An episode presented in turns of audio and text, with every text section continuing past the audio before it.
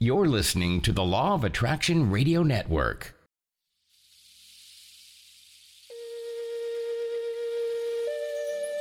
We have begun a new calendar and another 25,000 year cycle as we journey into a new realm of reality through the windows in your mind. We now begin with the knowledge of humanity and its divine origins from intergalactic conversations from the past and present. Let us look through a window into the ever evolving consciousness and explore new possibilities with our place in the cosmos and the quantum world. Grandmother Parisha of Cherokee heritage reveals the wisdom of the ancient past that will lead us into a peaceful future. Experience the love and peace through the exceptional wisdom of Grandmother Parisha as she shares science and ancient knowledge merged together to benefit all of humanity.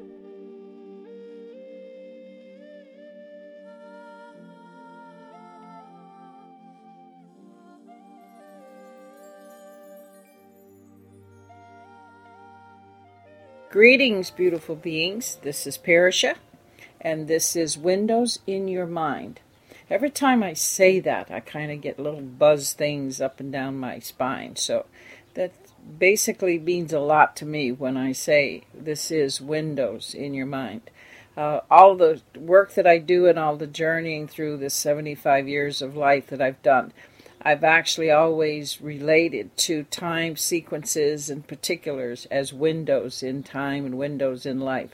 So it's very, very good that you're here with us, and maybe within your particular life circle, you also have those windows. And please be aware that you can share them by simply clicking onto the fan page. It's on our home page here in, in Law of Attraction Radio and we'll make sure that we get back to you. And sooner or later, soon as I can stop my traveling, I will be in a studio so we can do some call ins. Meanwhile, you're as well as here. If you know the sciences of reality, then you know that you are here anyway. So just send those messages in or email me and make sure that we begin to dialogue and have some person to person stuff, okay? And that would be Parisha at parishaonline.com if you choose to email me. And the other part of, of what we can do is actually bring a lot of your particular perspectives to the show because that's exactly what I pick the topics off of is whatever the majority of interest seem to be at whatever cycle of time that we're in. So basically, please get in touch. Be a part of it. Put yourself in. You make a difference. You matter. And definitely, I want to hear from you. So we're going to talk today about some things that has to do with what's going on in the world and the wonderful, uh, I feel, progress that we're making in the field of enlightenment through all of the, you know, wonderful and excellent teachers as well as leaders. Uh, recently, someone come up to me and said, "I'm not a leader." And I know this person, so I know how much she actually accomplishes, okay? And she says, But I don't see myself as a leader. I see myself as an organizer. So we're going to talk about that. What what you know, what's the difference between a leader and an organizer if there is a difference, right? Right now we're simply just going to do it for discussion's sake, but I don't know of anyone who could possibly take lead or actually work in a team consciousness that is not a good organizer. Things have to be specific in order to know that something's complete. There has to be a process. You know what I'm saying? And I and dealing with a whole lot of just beautiful and wonderful uh, happy spirits. Most often people come to me and say they don't like structure, they don't like this, you know, they don't like ritual, they don't like this and and and it goes on. The list can be very long. And I listen to it and and by the time we get through with our discussion we've kind of come full circle that whatever it is that they're saying they don't like is exactly what they do do or what they need to do you know so we when we hear ourselves talking and we think about the things that we're trying to accomplish we need to listen a little bit more and thoroughly think through what it is that uh, we want to have happen and how we're making that happen and what more could we possibly uh, inherit and do that would have that happen even faster. So we're looking at a world, and again, this past couple of weeks, and I, I'm not in studio, I'm actually on the road, so I hope that our recording is of quality because I know Jules is such a stickler to want the very best quality of recording for you, our listeners, and I love her for that. And I do my best out here in the field to make that happen, but then again, the field is random and we can't control it like we do in the studio. So I know she'll do all of her technical genius and make this as good a quality as we possibly can have. Where are, you know, some of you are saying there, where are you at then? Well, I'm in southern, right now, the southern extreme part of Arizona, and we'll be meeting up with some natives from Mexico, but also coming in from Guatemala. So we're looking at things that are happening and the changes that are happening. And so I bet this week alone, because I usually get hundreds, if not a few thousand emails over a few days. And we've gotten pretty much like about 117 emails that are actually asking about what's happening in the Mississippi Valley. And uh, so one of the elders there, definitely a Chickasaw man, had actually some time ago predicted at one gathering for a number of people that they should consider moving out of that area and moving to higher ground. And so I just listened to that and, and uh, took that into consideration. And right now, if you're watching the weather and what's going on, from the Gulf of Mexico right up through the eastern section of Texas, right on up toward the Great Lakes, which is uh, geographically known as the Mississippi River uh, basin. So, what's happening is that the water levels are getting extremely, um, I guess, kind of overcooked for human needs because right now a tremendous amount of people are without homes. The water damage has been extensive, and we are in a place to where uh, I know my work is involved in constantly looking to help those people get back into uh, some kind of balance and get back on their feet and get past the trauma. Uh, I mean, here we are as humans, the intelligent species, so I'm told, okay, that actually is supposed to think about these things and know better or know uh, wisely of, right? But then again, we have populated without thought into whatever looks presently at this time okay. So you have different areas of North America that I'm definitely aware of because of all of the disaster work and and uh, community work that we do as an organization. And you you know, repeatedly you see areas which get bombarded by storms. They get bombarded by different weather conditions on an ongoing seasonal basis too. I don't just mean uh, something out of the ordinary like what's happening right now. Okay, but still people populate it and people make the choice. And i mean you know when i'm working in those areas i ask people are you going to relocate? And they say nope.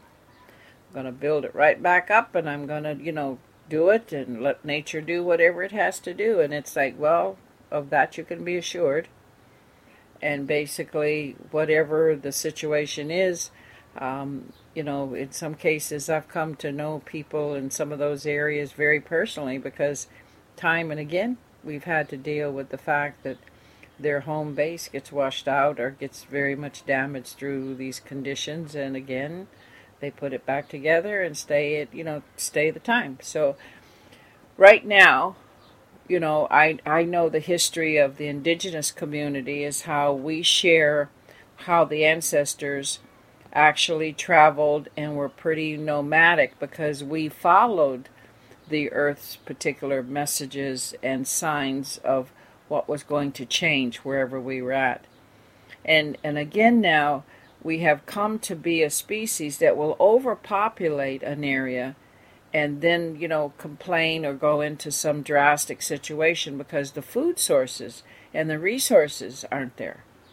So then we have to question ourselves how are we the supreme intelligence that everything else is stupid and not as, as supposedly intelligent as us. Okay, the animals migrate. Okay, most any any particular species that it even is very much uh, attuned to a locality. They become very schizophrenic in behavior in as much as they get kind of skitterish and everything because they realize that the energy that they are accustomed to is not there anymore and it's they have to do something or go away from there. So sometimes that comes to be one of the drastic considerations that I have to get involved with as well. But, you know, right now we don't need to go to prophecies to actually know that most of the geologists and the people who study the sciences of Earth, as well as the weather people, are constantly letting us know things are different now than they used to be. What we had become accustomed to. You know, every once in a while in our history, we've had a little fluke situation that's happened, and it's a one time hit, and then we go right back into ordinary. Well, that's not happening now. Ordinary is becoming very challenging, and the particular changes that took place were not some temporary little glitch that, you know, come overnight went away the next day. It is repeatedly happening, and the people within the Mississippi Valley area you know, they've been under rain for well over two months now. And the water doesn't give it, the rain doesn't give the water time to dry. So, you know, those circumstances, I mean, as indigenous people, we say, what is the earth and what is the sky saying? And then we take into consideration the consistency that we're seeing. And in that, okay, so what is the solution?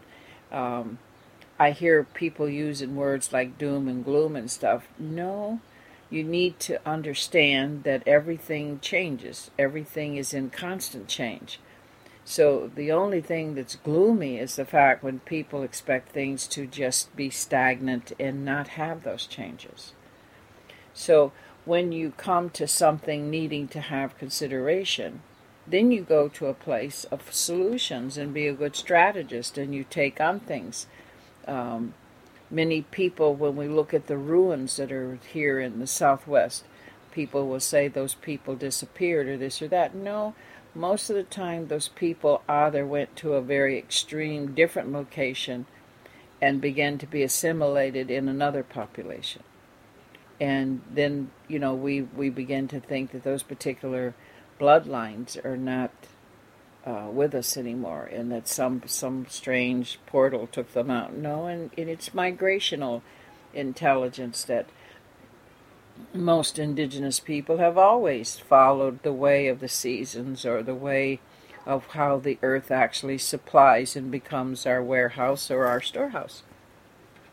So if a corn, if a season of corn is not getting being as healthy as the last season was, we know that you can't plant corn there anymore, that you have to give it a rest, that you have to allow it to revitalize itself. Then, if you look at an area and you see that the water flows and accumulation of water is particularly favorable to where that's at, well, I realize that in our history we try to settle to where water's available but not sit in it. We also look at the fact that it's time to move if it becomes extreme. So, therefore, you go to higher ground. Uh, I think that most people have sensitivity to what the earth is saying and the needs as well as the changes. I think it's fear that numbs that, and we begin to go into denial because we don't know if they're solutions or we don't accept that those solutions are friendly to what it is we want. Okay? And so then we have to look at whatever level of maturity we are as a being that understands that there is a collective consciousness in the environment of which we live and that there are many things then that one would consider.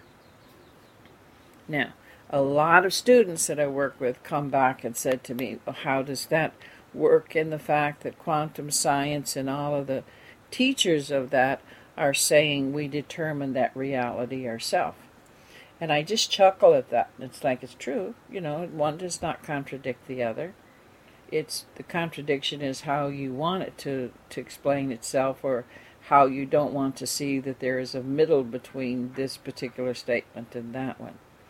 So, how does that fit into the fact we create the reality?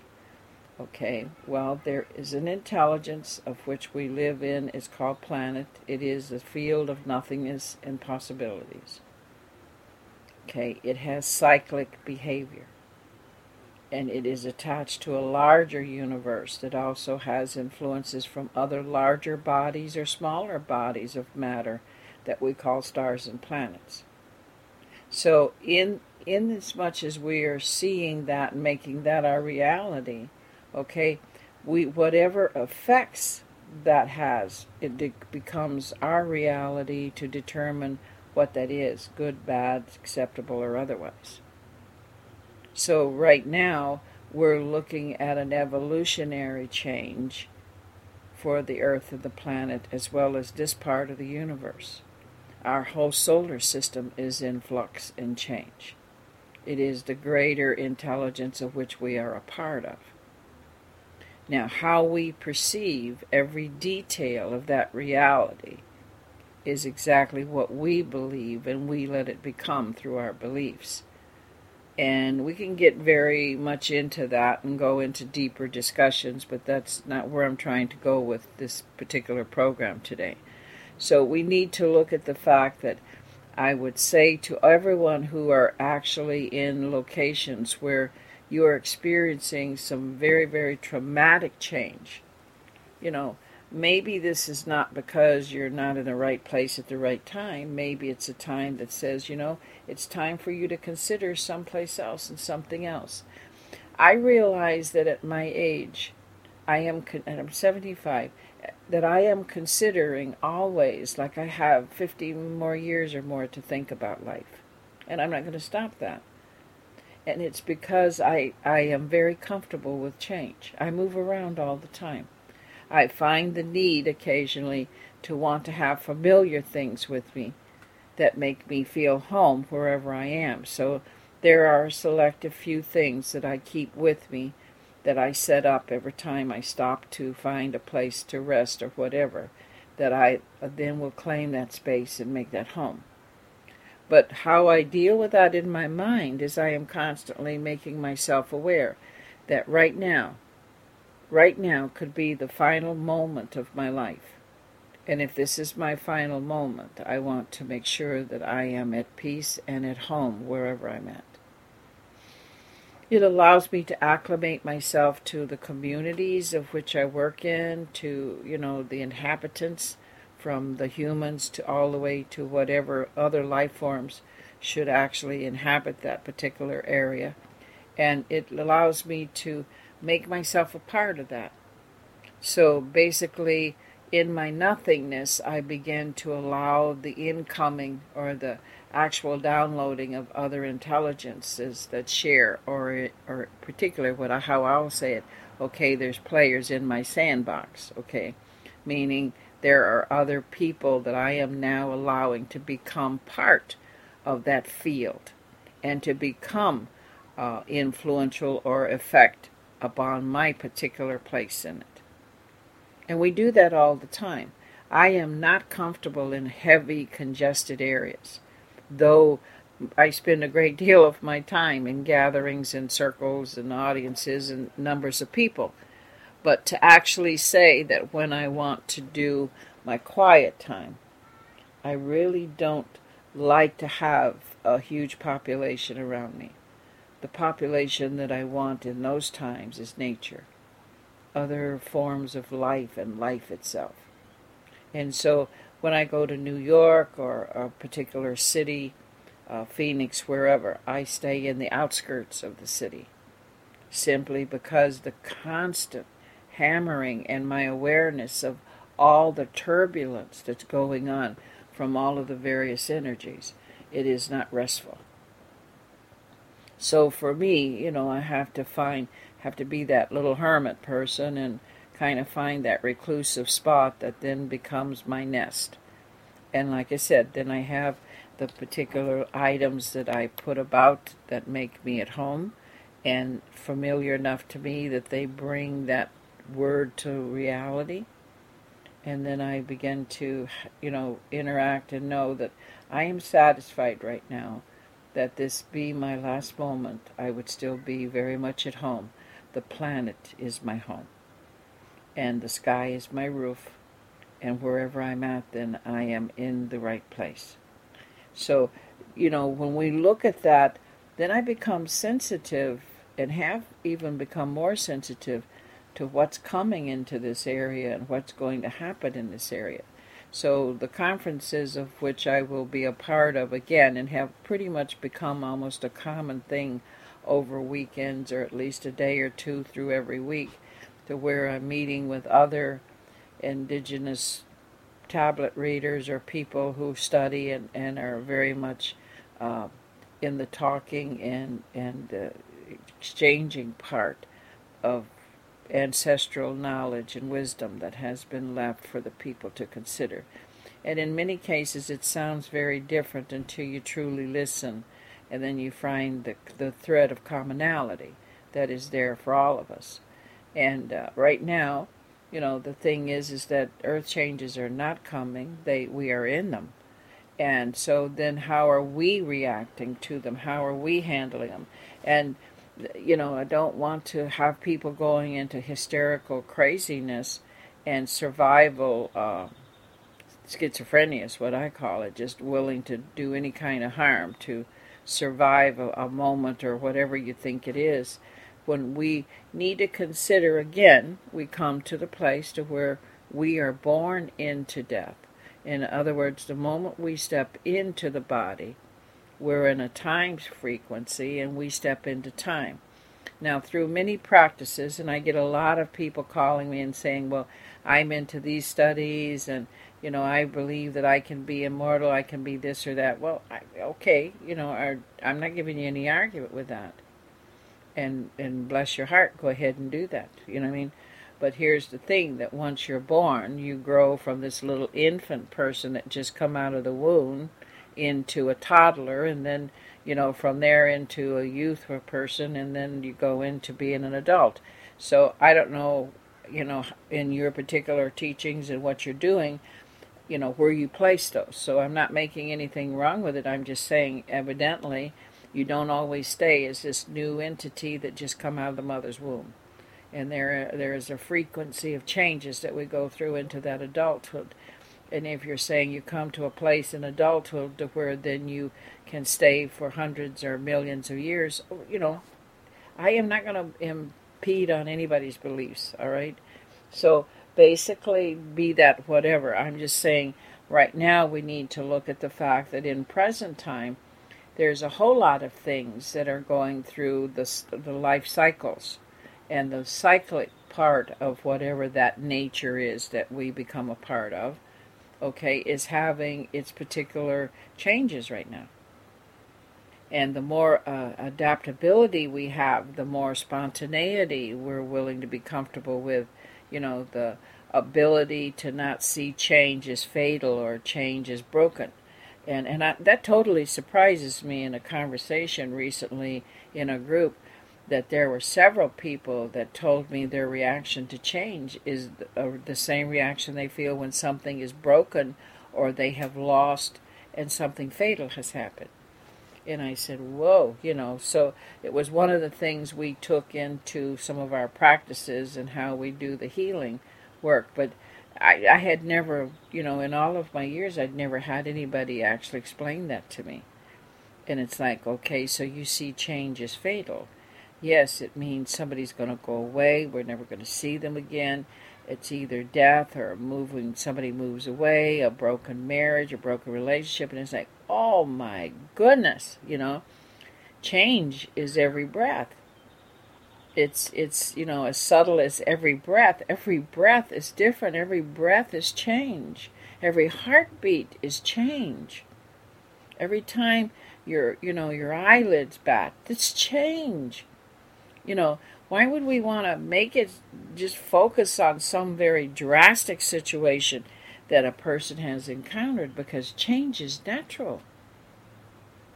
And we don't have to get into, okay, the ultimate thing is, you know, we're in the nothingness, and if there's a nothingness, then we're standing in the stillness of time, and there is no time, there's no this, there's no that. Yes, and those are states of mind that one can come to and practice. And I have seen those. I have witnessed people who have actually achieved that. And it's just awesome. I haven't gotten there yet, and I don't know a, a great number of people who have. But yes, it's possible. So we're not going to go and make that wrong for anybody, okay?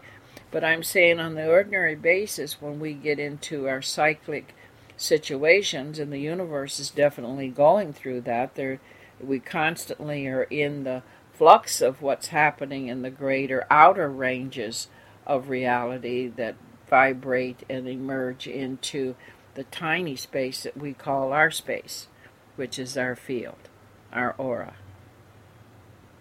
Now, the more you come to the mind expanding practices of what you are studying and some of the things you bring up in these conversations, you will achieve a great reach that you don't have now. You're not so narrow, not so small, and you will make a difference, and it will be a good difference. And I want to encourage you to continue to do that.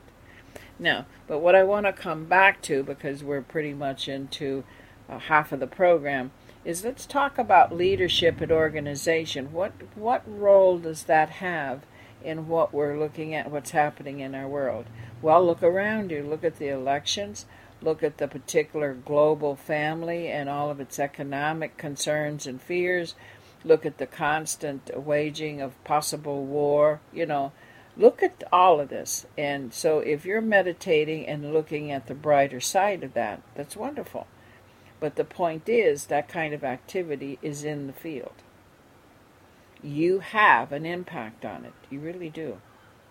And you matter, whatever you're doing in order to maintain a good uh, particular basis of harmony. You're you're influencing the whole of it, and I believe that for us as humans, we are headed to a much greater enlightenment of reality than we've ever had before, and it isn't in denial because a lot of the people who think different than I do will say you're people you know people like you are just in denial. No i'm not in denial.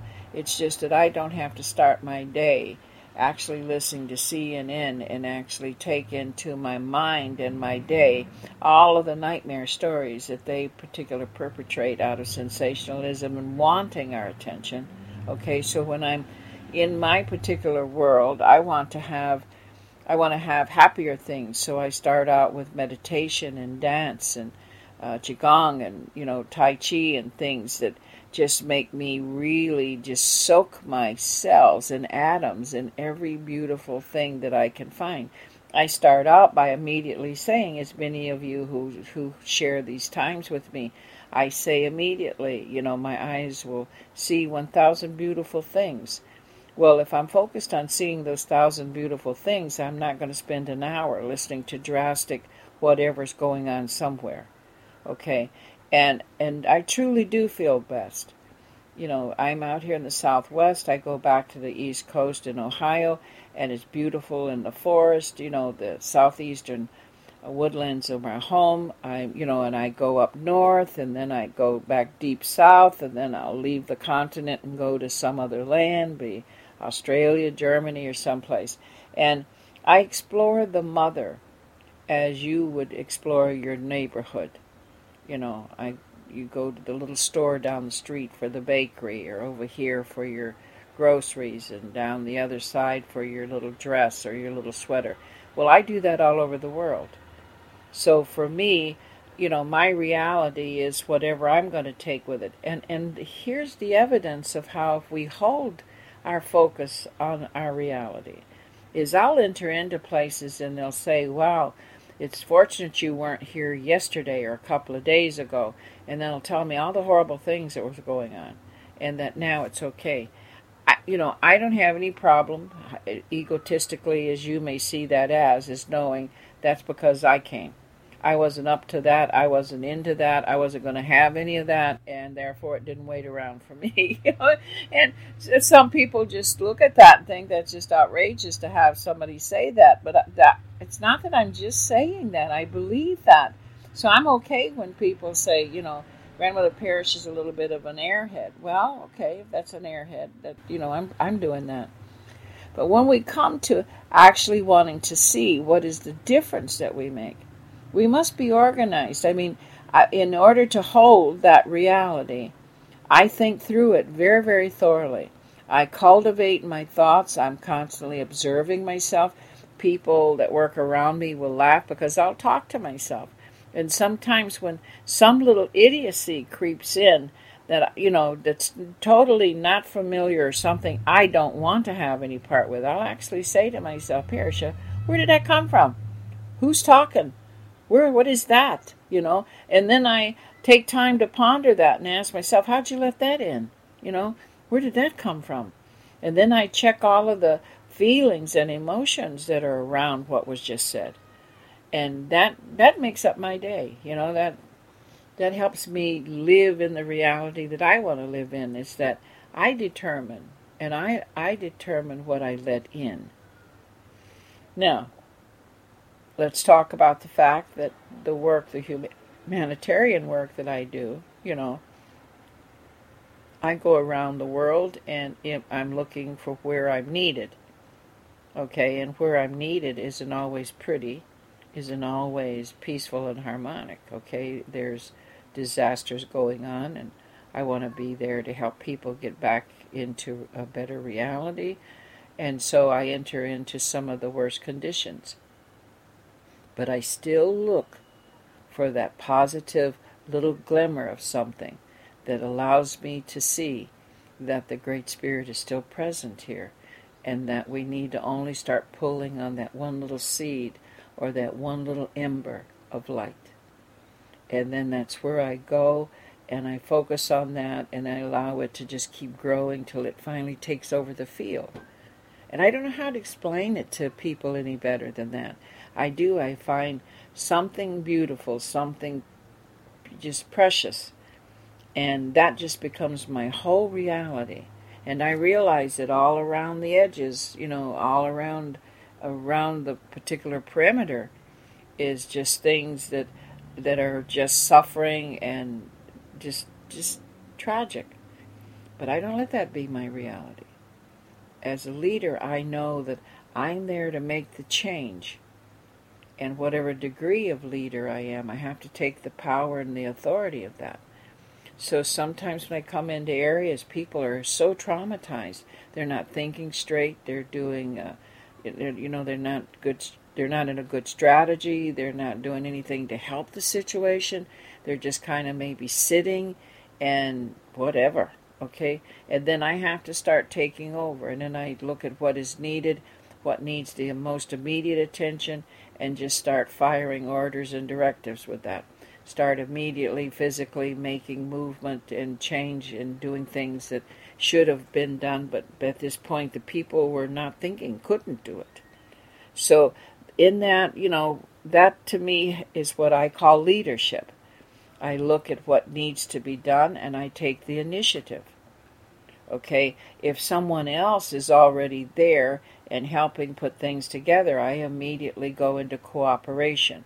So these are words that become the particulars or the details of the mode of mind that I go into. So I realize this person's already got this, this, and that going, and I need to only cooperate. So I pitch in and add to it. And at some point, what usually has unfolded over these many, many years is that they'll come to a place to where they too have gone into exhaustion. And then I have to pick up where is that and make up some new uh, strategies or phases or pathways and then at some point when I'm pretty much ready to do this or that or move on, then somebody else comes, and it's just this unfolding of leadership. But then by the time everybody gets into mold and takes care of that which is ready and can be done, okay, and the template of that order is done, then we are complete. And that means community is up and thriving, usually that commerce is back in business you know there there's particulars that you take care of right away in order to make people's life become ordinary again and you know usually i've and i've had people who are new to all of this say, why did you go in and get the businesses up? Why didn't you take care of this or this or that?" Is that we did take care of that. We immediately gave them whatever they physically needed to be comfortable and warm and fed. Okay? And until we get the community up and moving again, nothing normal will return for their life. So we do. We go in and spend immediate attention and how can we help the merchants get their stuff back up and going? You know, how do we get the municipality buildings and, and maybe the governments of wherever's there back in office so that they can begin to do their job? And sometimes it, it may look to somebody new to it that we're simply taking care of the the commercial end of it more than we are the personal end of it. And that's not true. I mean, the immediate need of water and warmth and dryness and comfort and rest and medical care and everything else, that, that is being done. But the only reality that we can put back into motion here so these people come out of trauma is to give their ordinary life back through setting the community back into action. And that takes leadership. That takes people that are not afraid to have other people disagree or, you know, not particularly um, want to work team. You know, what I love about it is, and I have come to accept in my life, I don't have any problem with anybody's religion. I really don't, and and I never really did have, but I had questions about different things that people do you know, only to want to understand or how it come to be done that way. But because of when we come into these particular disaster areas, everybody goes into the very breast of who they are. And you see people of all religions working together without maintaining some kind of superficial difference. Nobody wants to see anyone else suffer, so they immediately go to doing whatever they need to do in order to help people become warm and taken care of. And and it's just beautiful. And when people are praying, you you know, I walk through the camp like in the evening or in the early morning, and then you'll have all of these particular religions represented by people who are sitting in groups and praying together or chanting together or sometimes you know doing it the, the rattles and the drums and stuff. And it to me, I just I don't I have no word for what I feel. It is such a bliss. And as I move through the areas that we're working in, I just move from one particular uh, experience of of this group to another to another to another till I've learned that in my many years of exposure to it I have become part of all of them. You know, sometimes when I end up going through all of this and I'm walking through, I remember, okay, so and so's not here yet. You know, and that's how I know them as part of the whole need that brings the community and the people back together. And I don't hear them praying and I don't hear their chanting and the how they represent the love of of the Great Spirit in their own way. So I realize that in my appreciation as well as my respect of them, I don't focus on their differences. I have come to love that which they give. And and people sense that. You know, it's not a pretentious politeness, it's a sincerity and an interest, and I'm nurtured by that. So it's very easy to nurture back and not have any reason to you know, disidentify or pull away or whatever. So, in being a true leader, you have to allow yourself to not just have a tolerance. A tolerance means something is testy and you're just tolerating it or just putting up with it. Okay, it's an acceptance. Leadership is an acceptance that everybody has the right to that respect, that every life and every form of life has the right to that respect. So when we're saying that we're good organizers, but we're not leaders, I would say to you, why do you not want to take the title that gives you the respect of what it is you're doing? And many people will say, well, you know, it just seems egotistical and stuff. I think we've whipped that word far more than it's comfortable anymore. what eh, what does that mean? That all of a sudden you're going to be in denial, so you think it's healthier to be in denial than accepting that you are a good leader and that you are capable and that you have a knack of just making these things work? You know, that's the ego. And and we're going to now we're we're thinking that denial is healthier, right? Because anybody that's doing it knows that they're doing it. Anybody that has that capability does it because they know they're capable. And we don't need them to be think that they need to be politely humble because of some other person thinking they think a lot of themselves. I think that people do these things, I know I do, in order to think good of myself. I love knowing that I made a difference. I've said this a million times to people when people are thanking me. Don't don't feel the need to thank me. Believe me, this is what I needed to do. This is what I wanted. I am here because I could be no place else. And it's it's when you really feel that that you know when you come into the area, you've already determined that you're holding an energy that will make the difference and will help people through that dark spell. I would love to see people, you know, we do in many of the circles that I work with, I have people stand up and announce themselves because people are, are a little hesitant to say something grateful and beautiful about themselves. And I'll have them all declare that they're that they're good leaders, that they're powerful, that they're beautiful. Uh, you know, sometimes women who don't feel or you know are are you know uh, I, don't know if you're going to understand the word mousy, but just kind of low profiled and pulling away. And it's wonderful to see them stand up and boldly stand there and say that they're sexy and sensual and beautiful and this and that and uh, you know and then you hear the men talk about being powerful and having vigorous energy and you know just it, I just love it and people say that you know when they get through everybody feels pumped over it for a while. It's like, why can't you do this all the time? This makes your performance better. And I don't care what performance you're thinking about right now. It makes all them performances better. And we we want to be, bring that charge up. And so when you stand there, you know, and you say this, and you and we always speak our name, and we say at this, you know, that my reality is this, this, or that, and that my will to be is this, this, and that. And then we, we take charge of who we are. And I tell people, you know, I don't want to hear, you know, that I am just a housewife. Don't put any just in it. Okay, I am a wonderful housewife. You know, I love my husband. I am sexy and sensual. You know, we have a wonderful physical, sexual life. Our children are, you know, I want to hear that.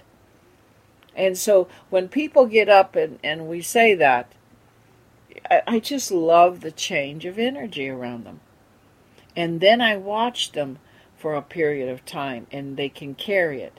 And then they start going into what I call that subdued aura again.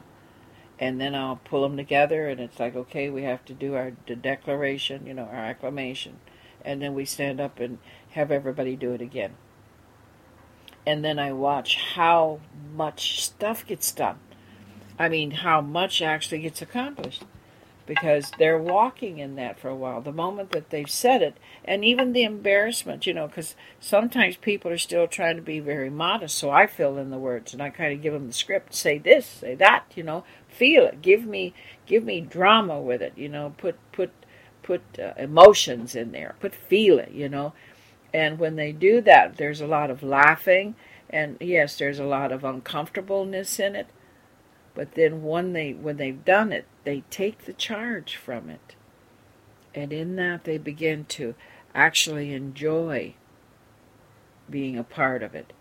And sometimes when I see a real breakthrough with somebody, I'll say, you know, I, I find time to walk alongside of them or do something alongside of them and say, you know, are you feeling that change? And many times I see their eyes fill up with tears and they'll say, I've never allowed myself to feel this. You know, I've seen women that are really playing down whatever physical attributes they have.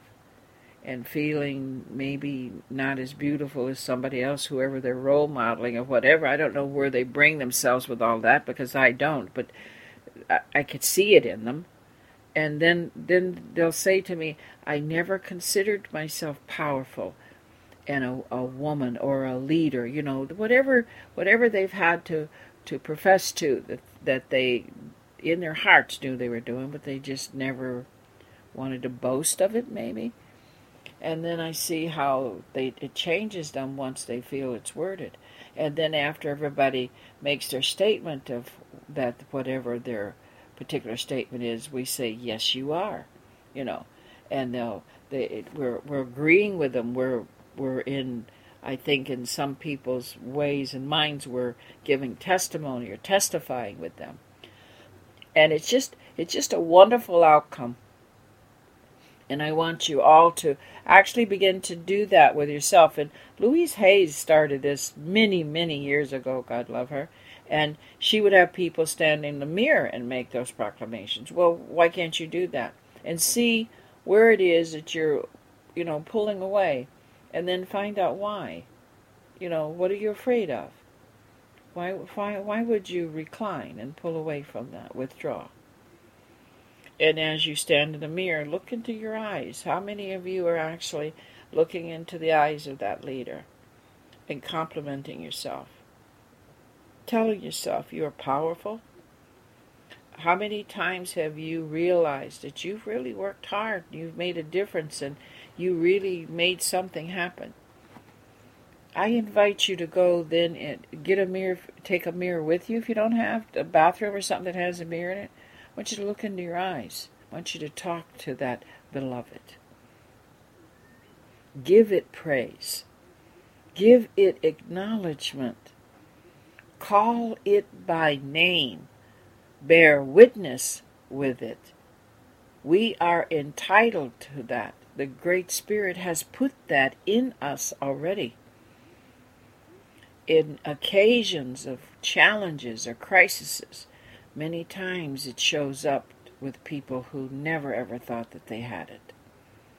Love brings it forward. But you want to begin to invite it in, in easier times. So getting up, you know, when you're in front of the mirror and you're doing your hair, and you get your hair and you get ready for your day and everything, maybe your makeup or whatever, stand in the mirror and tell yourself, look how beautiful you are. You are gorgeous today.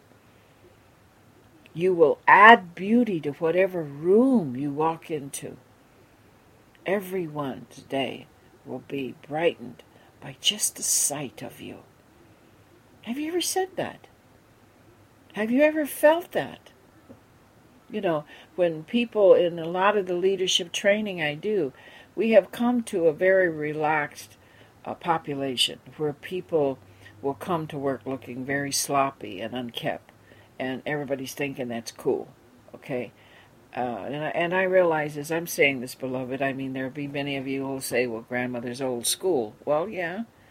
You know, I realize that if I'm coming in to do something that's worthy, I need to show that I care. I need to show that it's important. I need to show that I respect it and that I am looking for something special out of it. And in that, then, I have to come to it special. I have to dress to complement it. I have to show that I care. I can tell you in the many, many business ventures that I have been very successful in, and have enjoyed that all my life. I will only associate and go forward with people who show they came forward and cared. And everybody reacts to it, even though some people have come to accept, well, that's just the way young people dress today. Hmm?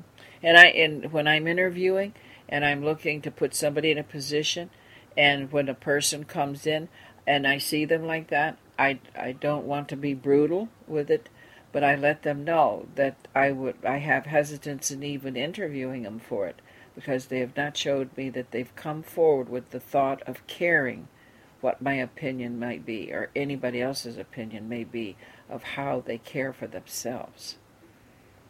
And so you want to know that a good leader looks like a leader. What's your picture of a leader? And when you stand in front of that mirror, make sure that that's who you see. What do you have to do to see that? And then then you go into the thinking of that. What do you how do you have to perform and be and what is the character? You know, in leadership there's an attitude. What is your attitude? And at that point, you know, are you actually making that a reality? Or is that what's happening? Or are you in some denial again with that, you know? I would like to see you take that on this week and make that part of your reality. Talk to the beloved. Talk to the very essence of the altar that you are. It is this body where we meet and engage with whatever holy name we call the Supreme Being. And we are part of it.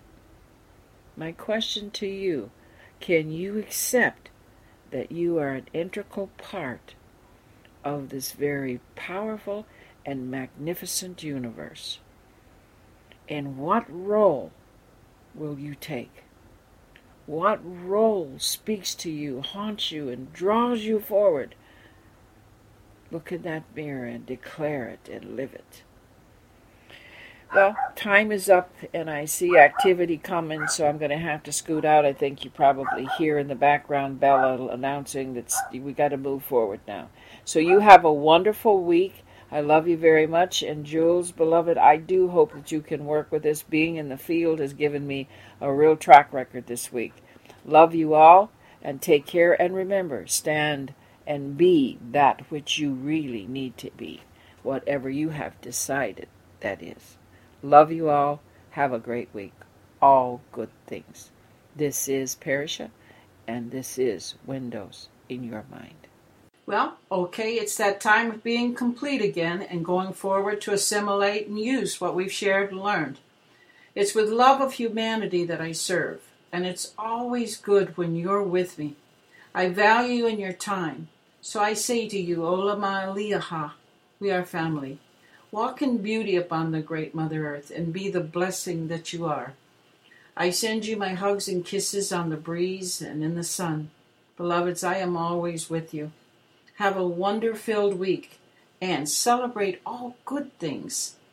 For those of you who want to keep in touch through Facebook, remember that it's www.facebook.com, C-O-M, slash forward, and it's V-E-N period, P-A period, R-I-S period, H-A. And make sure that you share what you want to say and share your stuff, and I look so forward to that. So until then, know we are blessed. See you soon.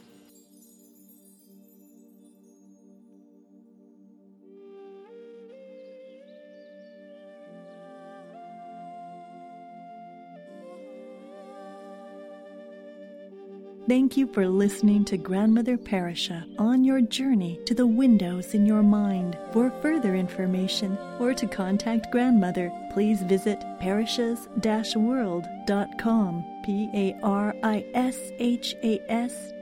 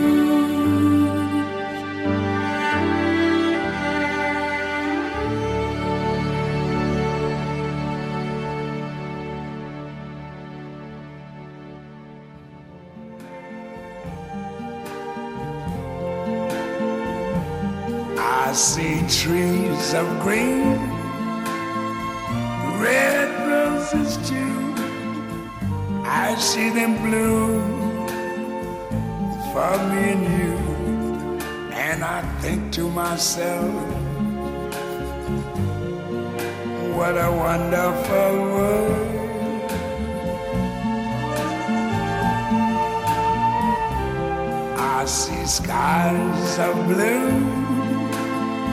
and clouds of white, the bright blessed day, the dark sacred night, and I think to myself, what a wonderful world.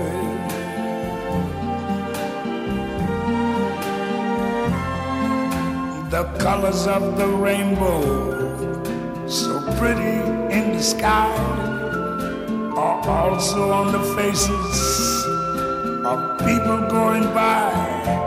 I see friends shaking hands, saying, How do you do? They're really saying, I love you. I hear babies cry.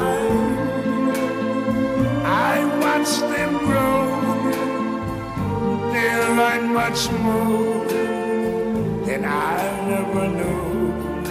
And I think to myself, what a wonderful world. Yes, I think to myself, what a wonderful